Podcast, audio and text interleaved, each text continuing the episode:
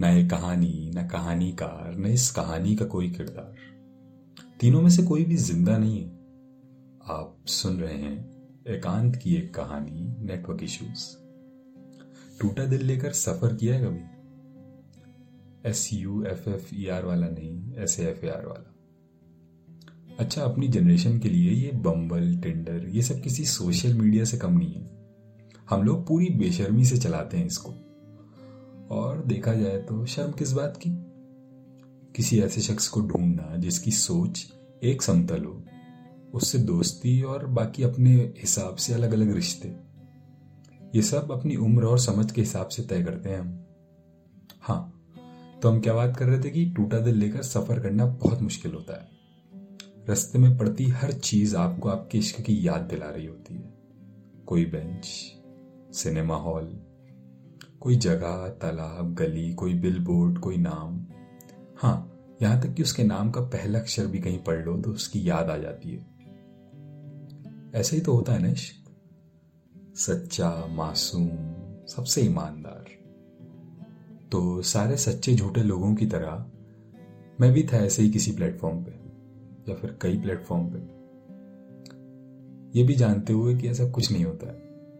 कुछ दस ग्यारह लोगों को लुक्स पे जज करते हुए लेफ़्ट या राइट स्वाइप करता चला गया। फिर कुछ देर बाद उम्मीद और मन दोनों खत्म हो गए। फ़ोन ऑफ़ करके चल दिया मैं।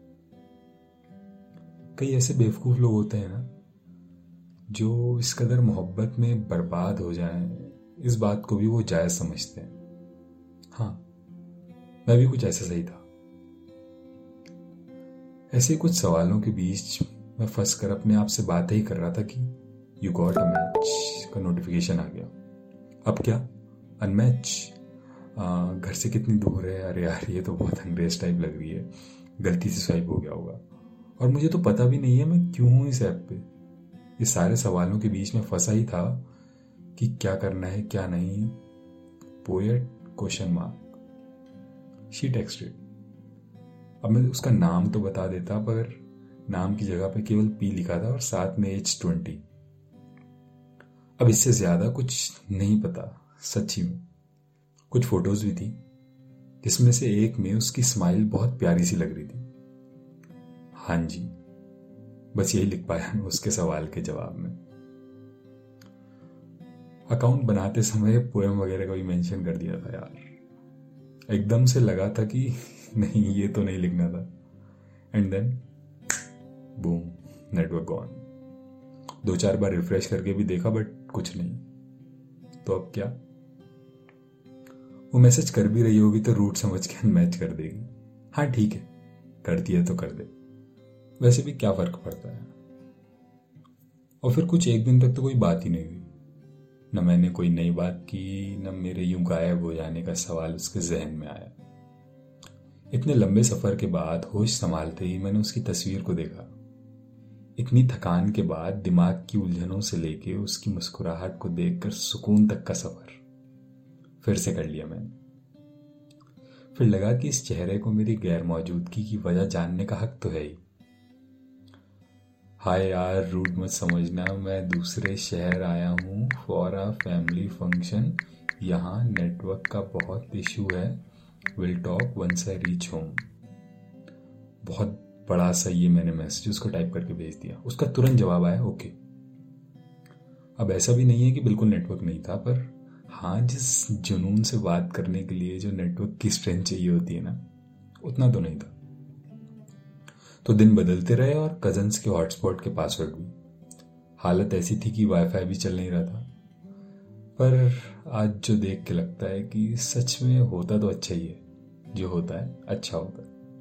इसी से मिलता जुलता तहजीब हाफिज जी का एक शेर है कि अजीब दुख है, हम उसके होकर भी उसको छूने से डर रहे हैं। अजीब दुख है हमारे हिस्से की आग गौरव में बढ़ रही है। मैं उसको हर रोज बस यही एक झूठ सुनने को फ़ोन करता। सुनो, यहाँ कोई मसला है, तुम्हारी आवाज़ कट रही है। हाँ तो वैसे भी जहाँ रिश्ता नहीं वहाँ शिकायतें की कोई गुंजाइश नहीं। पर यह भी लग रहा था कि उसे सच में रूट तो लगी रहा होगा। बट जाने दो। कुछ टाइम बाद I was back to my home and now I was like कि हाँ कहाँ है वो?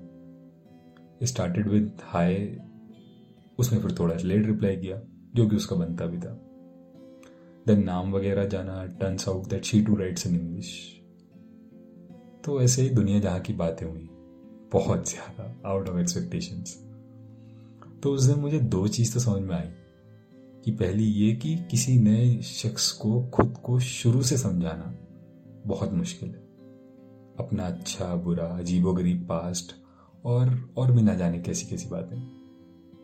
और दूसरी बात यह कि तुम्हारी उम्र चाहे कितने भी बरस की हो, कोई सुनने कहने को तैयार हो तो दो तीन घंटे में सब बताया और जाना जा सकता है। तो बस यूँ ही एक दो दिन में हमारी कोई बहुत ज़्यादा बातें हो गई। बातें और दिन एक एक करके बढ़ते रहे। इश्क हुआ या नहीं, ये तो नहीं कह सकता, मगर मगर ज़रूर हो जाता कुछ दिनों में, फिर से। क्योंकि हर बार की तरह इस कहानी के इश्क को भी आधे में छोड़ना था। तो उसने मेरी कहानी की इज़्ज़त करते हुए मुझे, मेरी कहानी और हमारी बातें, तीनों को आधे में छोड़ दिया। तो फिर अब मैं फिर से सारे डेटिंग एप्स पे हूँ। किसी मैच की उम्मीद पे नहीं। पर हाँ बस ये है कि अब यहाँ से जाने का दिल नहीं करता।